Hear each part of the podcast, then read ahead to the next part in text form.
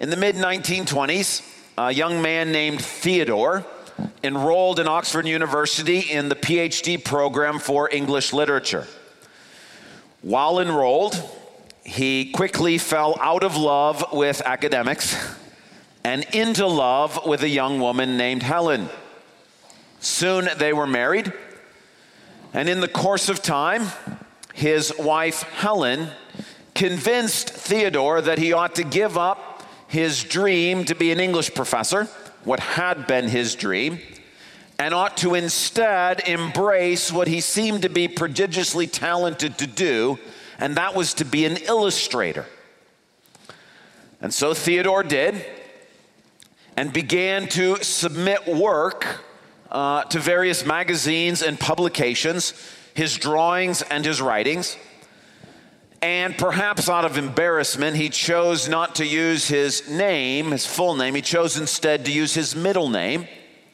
And then, tongue in cheek, he added the title doctor to the front of his middle name as an acknowledgement that he never did graduate with his doctorate from Oxford University, but that he had gone on to other things.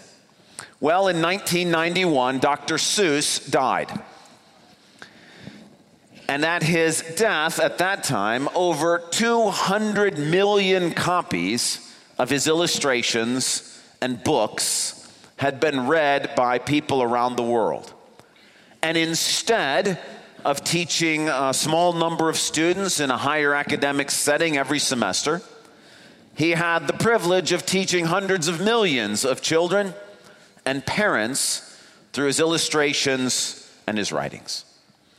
Now, I have a question for you.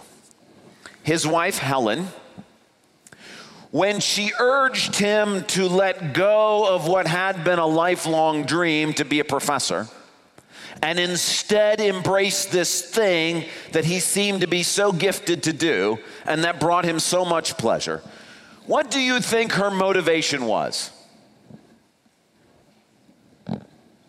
Love. Do you really think she wanted to hurt her husband? Was it not that she recognized that for whatever reason, this idea of him pursuing academics, which at that point was making him miserable, was no longer the thing that he really was designed to do. And she wanted him to be happy and to feel fulfilled.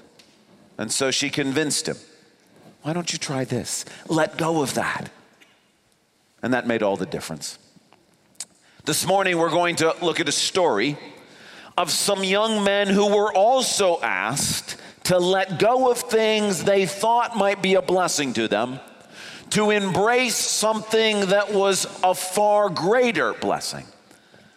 We're going to see that some of them did indeed make the same sort of choice, one did not.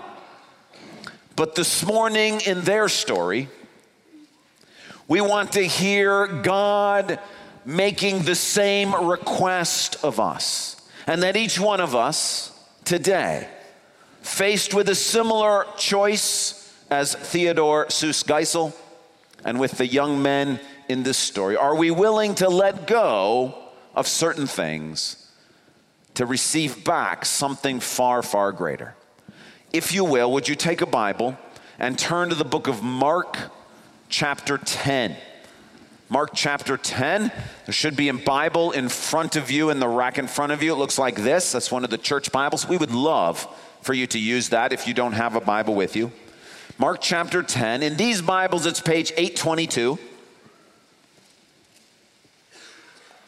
Mark chapter 10. We're going to look at a story that begins in verse 17. And I'm going to start by reading the setup to the story, which is verses 17 to 20. Mark chapter 10, page 822.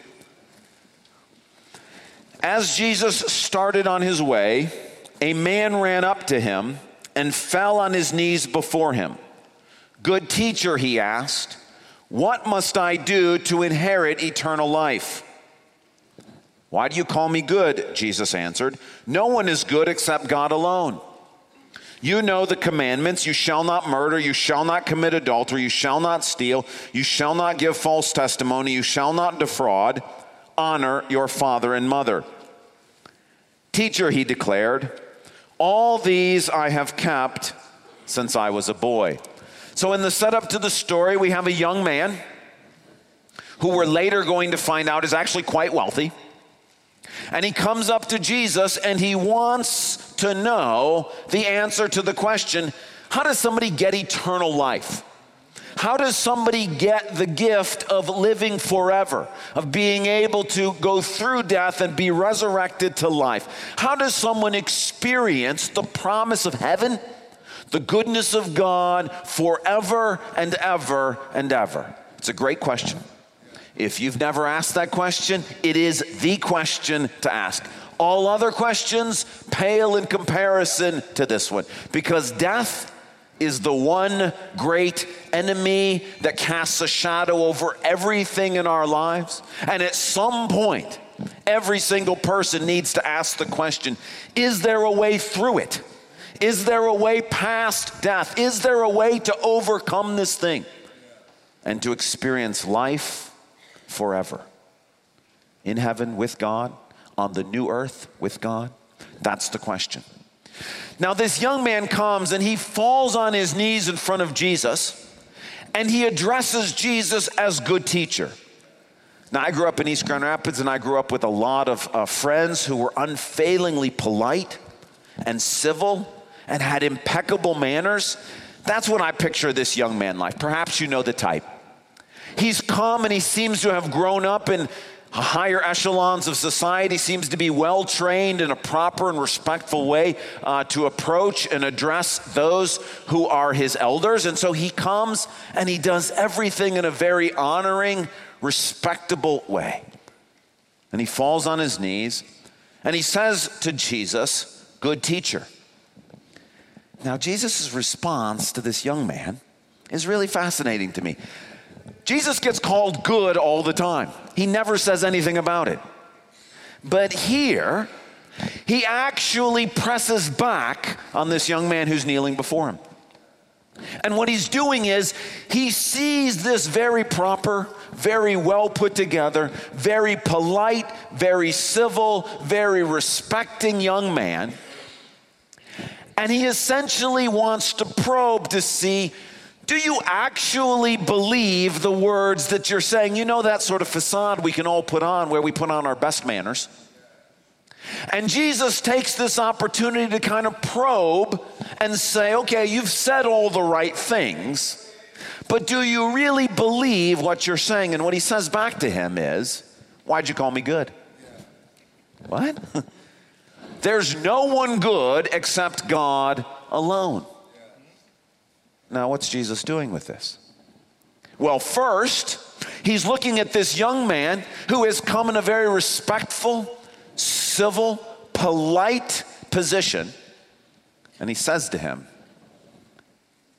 If I'm good, what does that say about who I really am? I'm not just a teacher. You're kneeling before God Himself. You want eternal life. You're coming not for a theory or an idea, but you're actually bowing before the one who is the creator of life, who can give you the gift of life right now.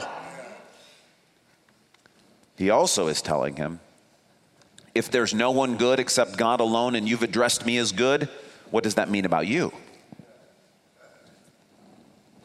It would mean that you are not good.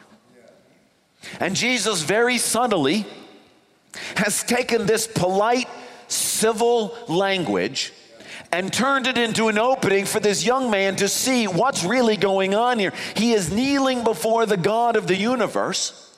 And the truth of the matter is, no matter how good he is, he's never going to compare to the goodness of God. And so Jesus sets him up beautifully in the kindest possible way. He says, okay, let's think about the Ten Commandments. And he gives them six of the ten.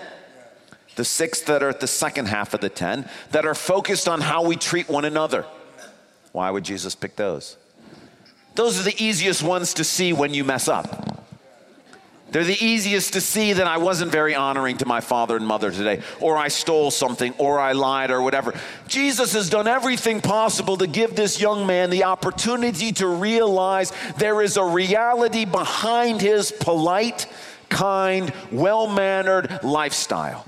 And so he says to him, What about the commands?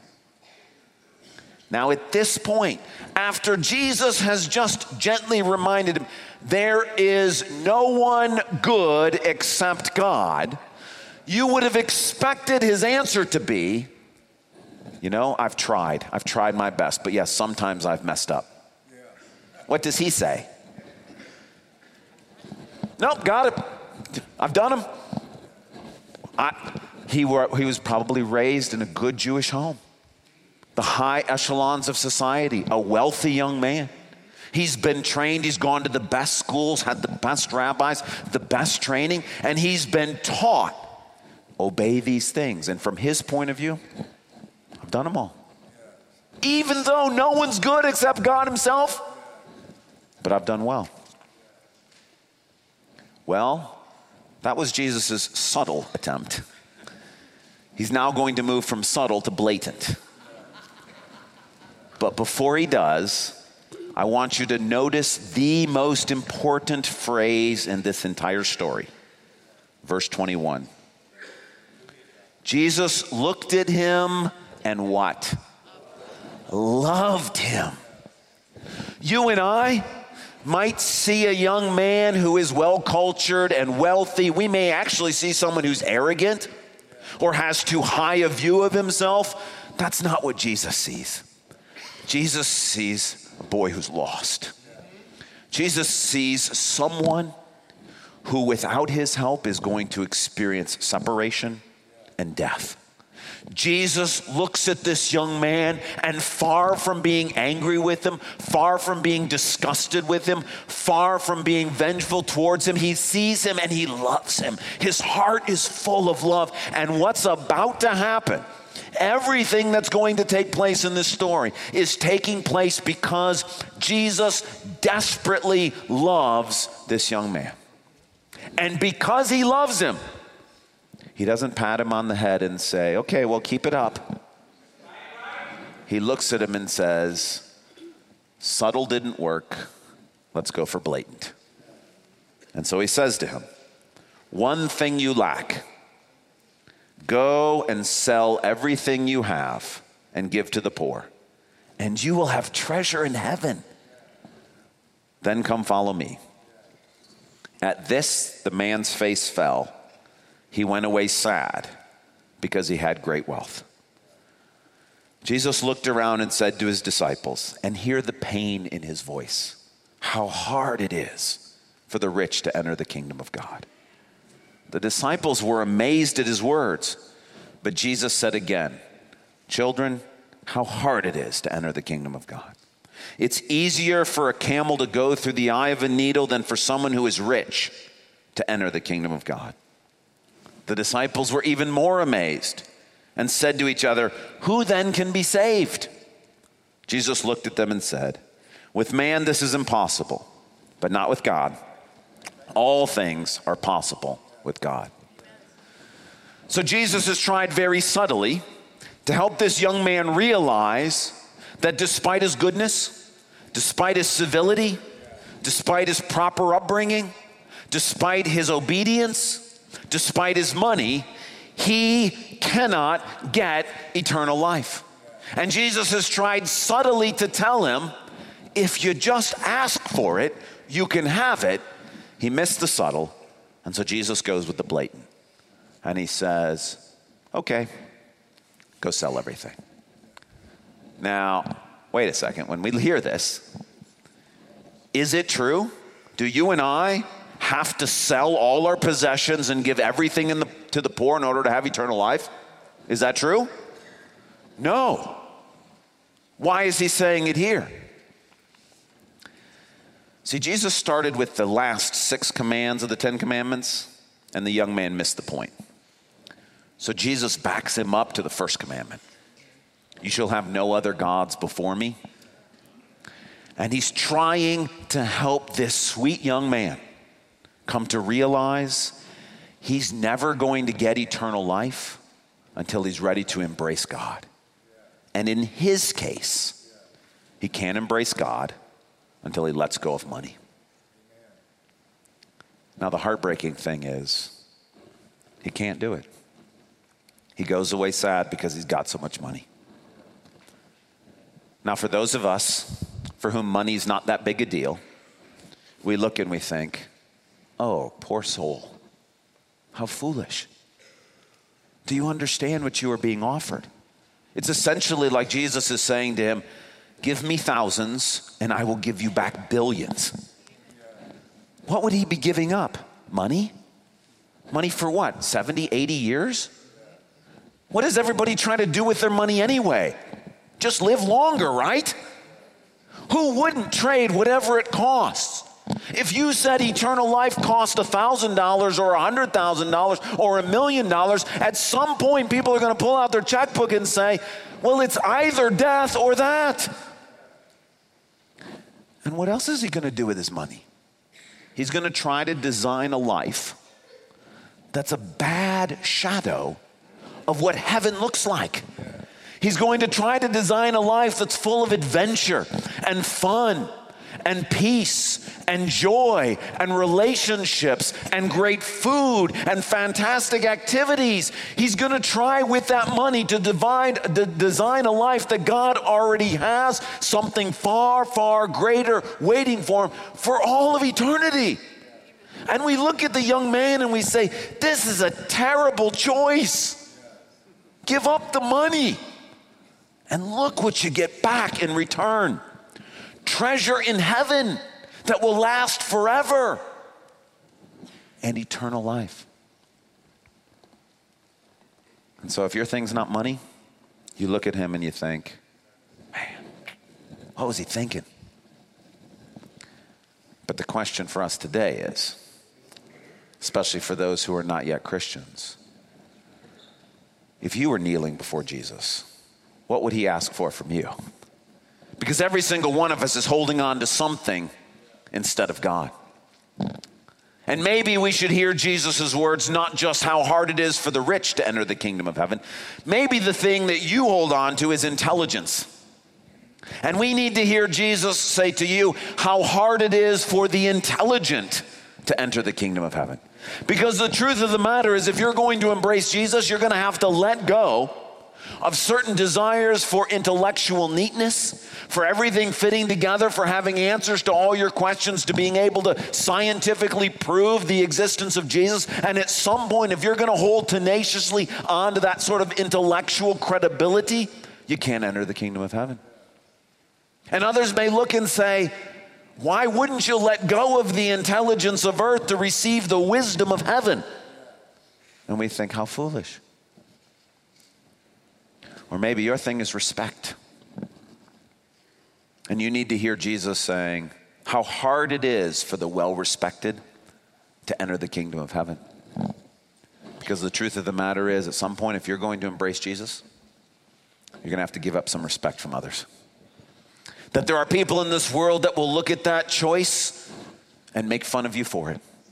There will be some around who lose respect for you because you've embraced this crutch, this religion, this person. And if you want to hold on to being well respected, you're never going to embrace Jesus. For some of you here, it may be control. Listen to Jesus say to you how hard it is for those who love to be in control to enter the kingdom of heaven. Because for you, Jesus may be saying, let go, because you cannot grab hold of me unless you let go of you being in charge. And we think, who wouldn't do that if control's not our issue?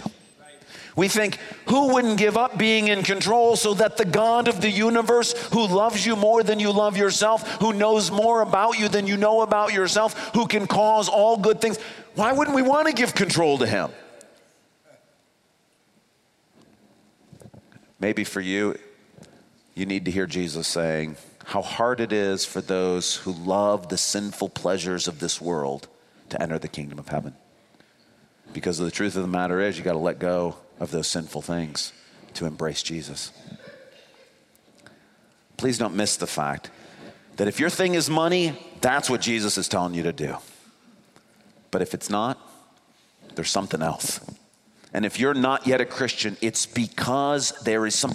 You may not see it because your life may be well put together. You may be dressed nice. You may have all the polite, nice things to say in response. You may have tried really hard to obey. You may think that you're a good person, that you've been raised in a good home, that you've got all these things. But Jesus loves you enough that He's saying to you, there is something in your life that you are holding on to. And while you hold on to that thing, you cannot have eternal life. But if if you will let go of intelligence or respect or control or sinful pleasure or whatever that may be, what you get back from God is eternal life.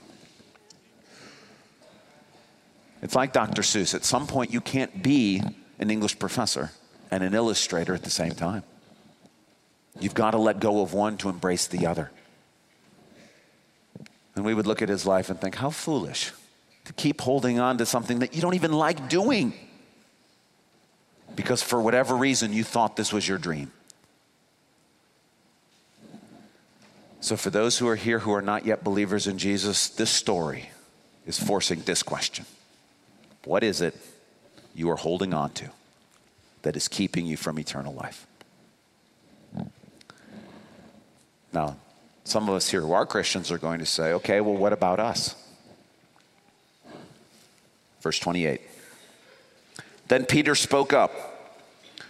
We've left everything to follow you. Like we did it, whatever it was money, intelligence, respect, control, sin. We let go of that thing. We embraced Jesus. We became Christians. What about us? Truly, I tell you, Jesus replied.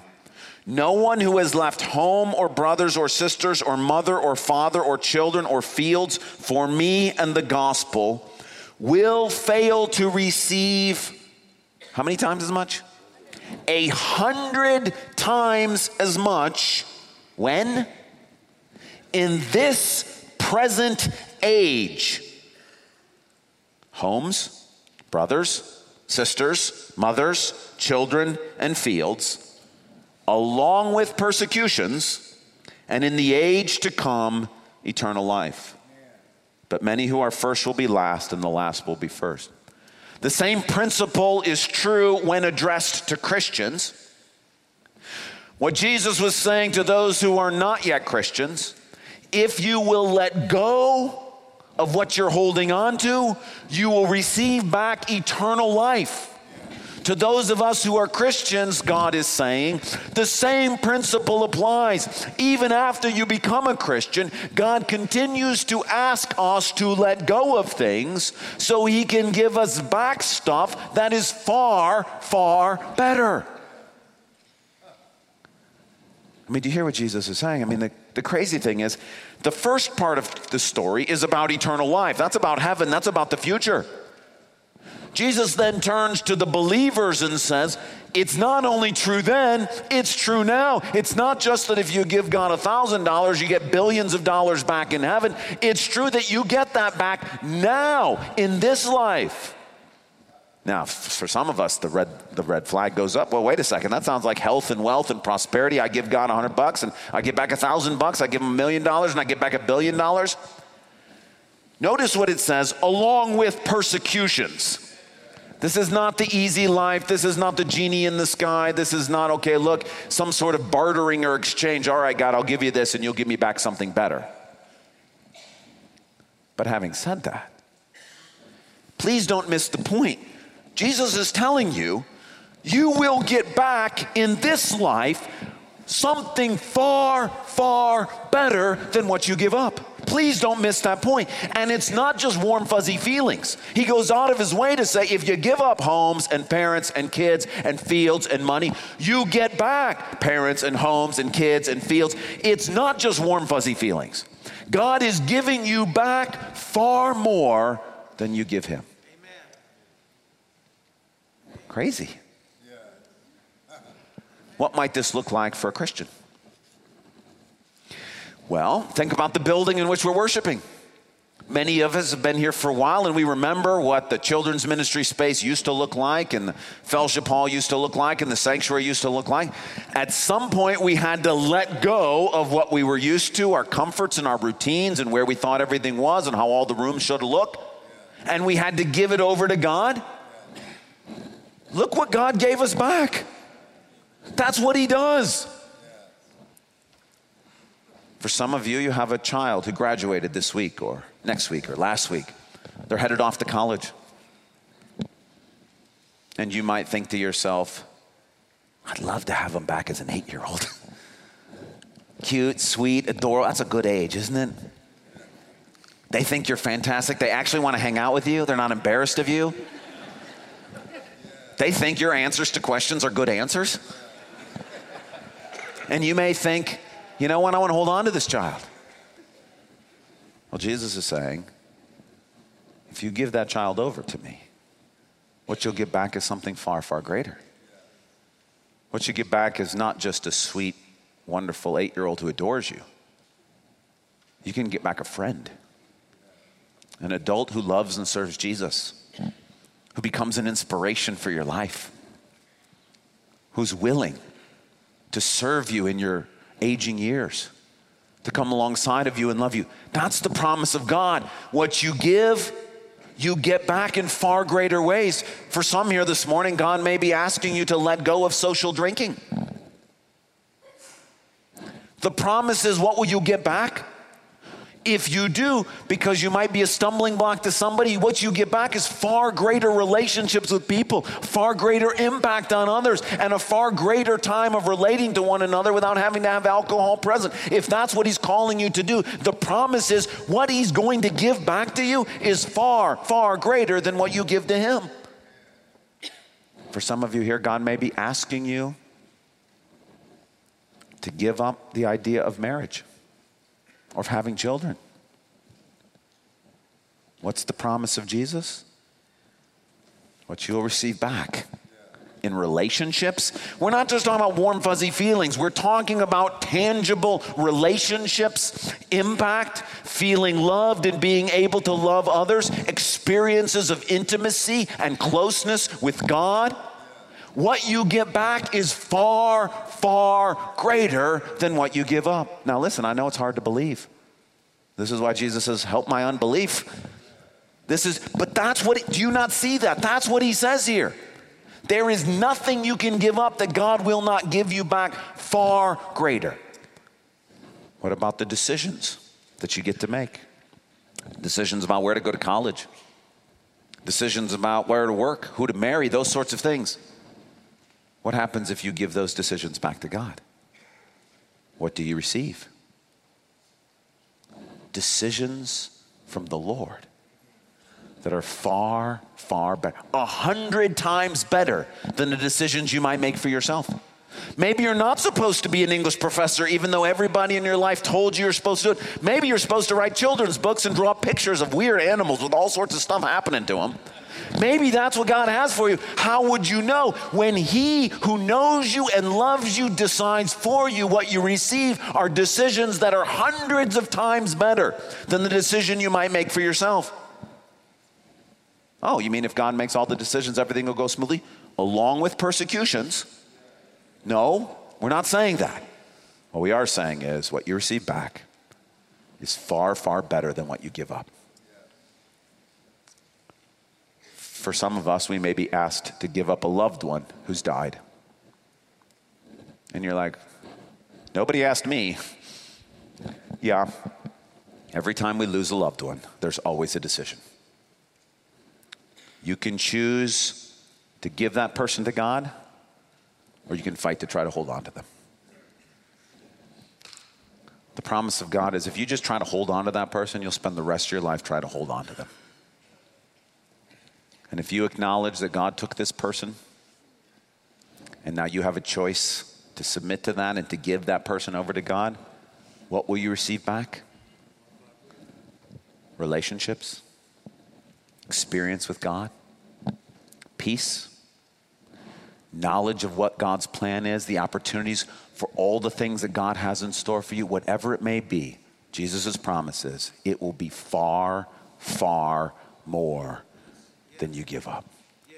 Now, please, it's an act of faith. Hear the word of the Lord. He couldn't be any more blatant.